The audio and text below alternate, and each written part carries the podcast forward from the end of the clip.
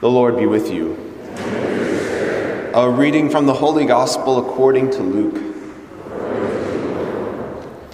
Jesus said to his disciples, I have come to set the earth on fire, and how I wish it were already blazing. There is a baptism with which I must be baptized, and how great is my anguish until it is accomplished. Do you think I have come to establish peace on the earth? No, I tell you, but rather division.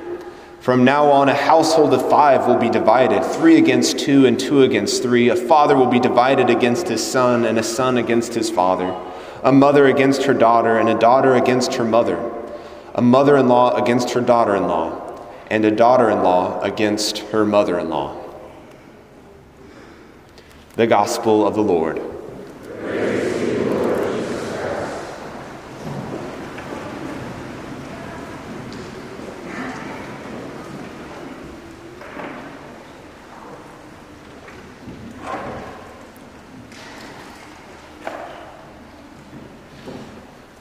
I have come to set the earth on fire, and how I wish it were already blazing.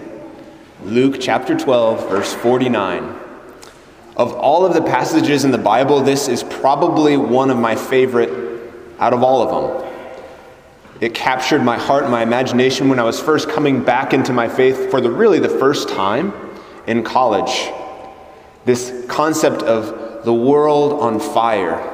Not in a destructive kind of way, but in a renewed kind of way. The fire that Jesus is referring to is the fire of his love, the fire of the Holy Spirit. And unless we're on fire with the love of Jesus and the fire of the Holy Spirit, we have yet to really live. Unless we are on fire with the love of Jesus and the fire of the Holy Spirit, we have yet to fully live.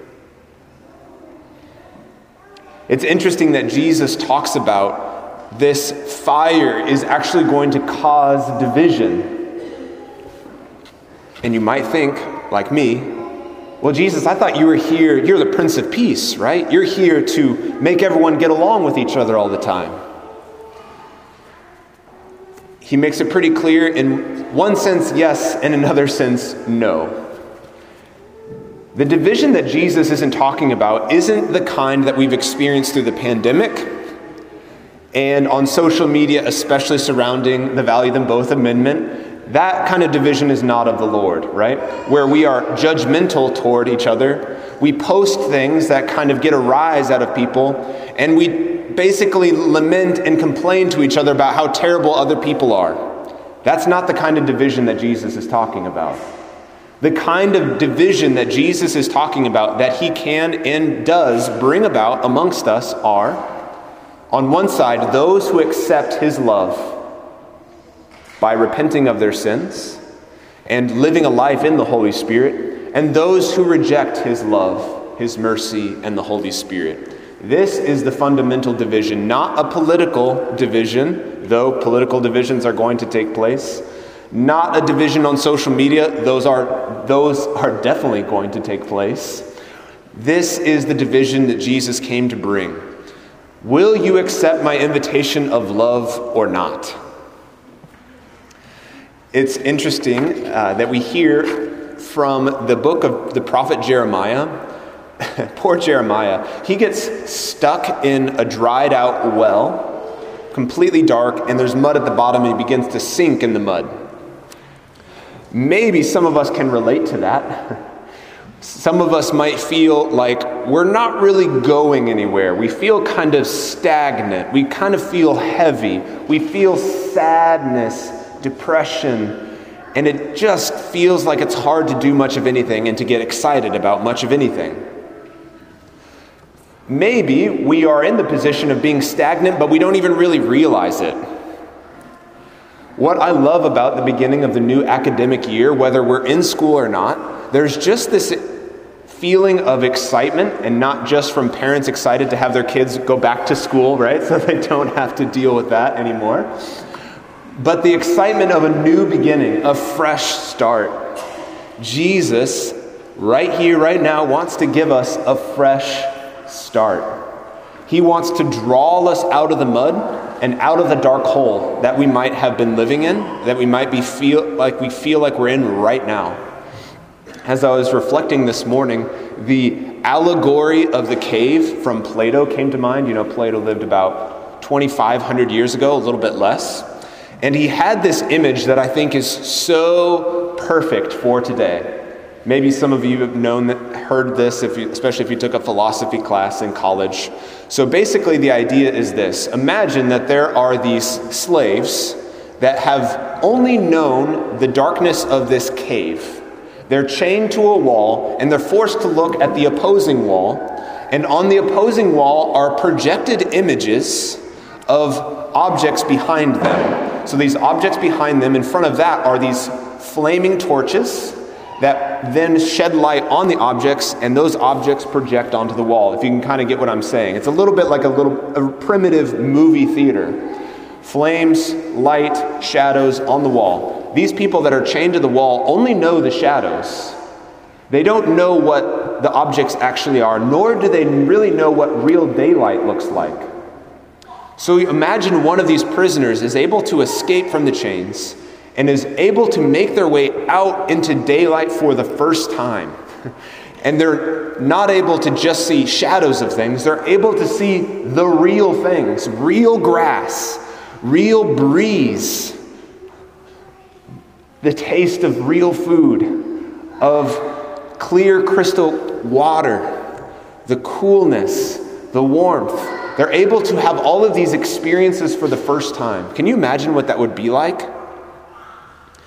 This is kind of what we're living, because the majority of us are being drawn into a world that does not exist. It's a bunch of shadows, and it's being projected to us through our screens, as you've heard me talk about again and again, because I believe this is the battle of our age, the battle for our attention. I gave up uh, being on social media. Facebook was the thing when I was at the age of being into social media. And it took me about three months to really be detached from the fact that I wasn't on social media anymore. I missed not knowing what was going on with other people, when people were getting engaged, when babies were, were being brought into the world. I did write down everyone's birthday so I could at least remember those, because social media was really good about helping me remember birthdays. And I have to say it was a little bit sad not having everyone know my birthday, right? It's nice to receive like a hundred people saying, happy birthday, happy birthday, happy birthday, happy birthday on your wall, right? But about after three months, I legitimately forgot that the majority of people spend a lot of their life in a world that doesn't exist. This world of social media and being online. Being online, you know, everything is tailored to your interests. I think you've picked up on this already. If you go to any social media, if you go to YouTube, if you go to any web page at this point, everything has been tailored to you based on your viewing history and what they know they can sell you in such a way that it will draw you more in. As someone said on this documentary, if you aren't paying for it, you are the product. Okay, you're the one being sold, okay? And we're, we bought in hook, line, and sinker. The really dangerous thing is when we get sucked into whatever our little well is, our little cave, that's all we see are these shadowy images that they want to project and that distort our view of reality and distort our view of other people. Jesus came to cause division amongst us, not by saying that they're terrible and we're so great, but because some of us have decided to leave the false world and the lies behind and to come into real life. Welcome to real life. I'm a high school chaplain, and this is my primary job description, helping teenagers live in real life. I R L. There's even an acronym for it, in real life, right? My job, and for all of us here, is helping draw us all out into in real life. It's not real. Your screen is not real. It is not going to give you love and affection, and is not going to fill that place, that hole in your heart. Only Jesus' love will. So if you're ready to take a step out of the cave with me into daylight, having a little bit more daylight in your life, let's listen to the book of Hebrews, because the author is going to give us some amazing advice to step out into the light and to leave the shadows and the lies behind. Listen to this first line. Let us rid ourselves of every burden and sin that clings to us, and persevere in running the race that lies before us, while keeping our eyes fixed on Jesus. So much of our life will be determined by where we fix our eyes. If we fix our eyes on a screen, that is what we will get. A screen that is not a real person, that gives us a feeling and a hit of dopamine, that sense of pleasure, while actually not giving us the real thing. If we look at screens, all we will get are screens. If we keep our eyes fixed on the most real thing, which is Jesus Christ, we get everything. We get everything. And the only thing that is left behind are things that are only going to suffocate our authentic happiness. The first step is repenting of our sin and leaving it behind. Maybe we're stuck in the mud because we have yet to acknowledge that we're sinners and to say that we're sorry to God. I am so sorry for the things that I've done to hurt you. If it's been more than a few months, now is the time to renew, to be renewed in His love and His mercy. Again, there's only two categories of people: those that receive and accept Jesus' mercy, and those that don't receive it, reject it, ignore it, or pretend like it's not there. Which category will we fall in as we begin this new academic year? And then finally, keeping our eyes fixed on Jesus. How can we do this practically? I have a lot of people that come to me um, suffering from some kind of addiction, and my first question that usually comes out of my mouth, because I can sympathize. We've all we all currently have addictions that we're that we're fighting, bigger or smaller, if nothing else than to our phone, right? The first question I ask, are you spending fifteen to thirty minutes with Jesus in prayer every day? Are you spending fifteen to thirty minutes in silence with Jesus every day?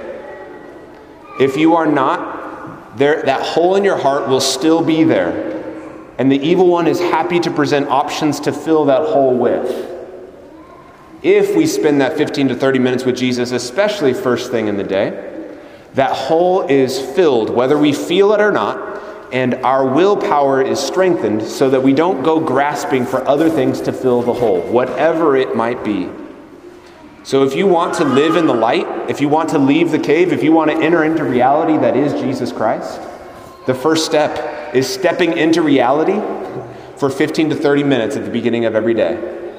fifteen to thirty minutes. Whether we're giving thanks to God, reading the scripture for the day, reading one of the gospels, it doesn't really matter so much what you do as setting the time aside for Jesus and persevere. If you fail to do it one day, start again the next. Begin again and again and again. And the second suggestion that I have all centers around the Eucharist. The more the Mass becomes the center of your life and not just an afterthought, the more you're going to keep your eyes fixed on Jesus. Many of us are coming, you know, finishing this summer of vacation and things. How many of us, while planning vacation, said, we can't go here because we won't be able to make it to Mass on Sunday. Let's go here because we will be able to make it to Mass on Sunday. Has that even been a factor at all in our plans? But the same is true for the school year too. Are we making our plans around Mass, or is Mass around all of our other commitments? That shows where our heart and our eyes are fixed. We have a perpetual adoration chapel where we can literally look at Jesus anytime we want to, day or night, keeping our eyes fixed on Him. So the other suggestion that I have besides the fifteen to thirty minutes with Jesus every morning, making Mass the center, and making Sunday Mass non-negotiable. I am going to Mass every Sunday, unless you're, of course, seriously sick. I am making it to Mass every Sunday. We as Catholics have become so lax because we're looking at what everyone else is doing, and no one else seems to care. So why should we care about Sunday Mass? We don't look at other people as our criteria. We look at Jesus Christ as our criteria. He's given us one hundred sixty-eight hours every week. All He asks is for one back, to give Him thanks. Jesus, you are the truth. You are reality. Jesus, we ask you, we surrender our false realities to you. We surrender our addictions. We surrender our screens. We surrender our divided attention. We surrender it all to you, Jesus. We ask you to fix our eyes and our hearts on you as you make yourself completely, radically present in this Eucharist. Jesus, we repent of any of the ways we have put our attention on anything else besides you. Jesus, we want to keep our eyes fixed on you. Jesus, draw us out of the darkness of our own anxiety, our self-made aloneness, our heaviness, our depression. Draw us out now, Jesus. We give ourselves to you. We recommit ourselves to you right here, right now, in your most holy name. Amen.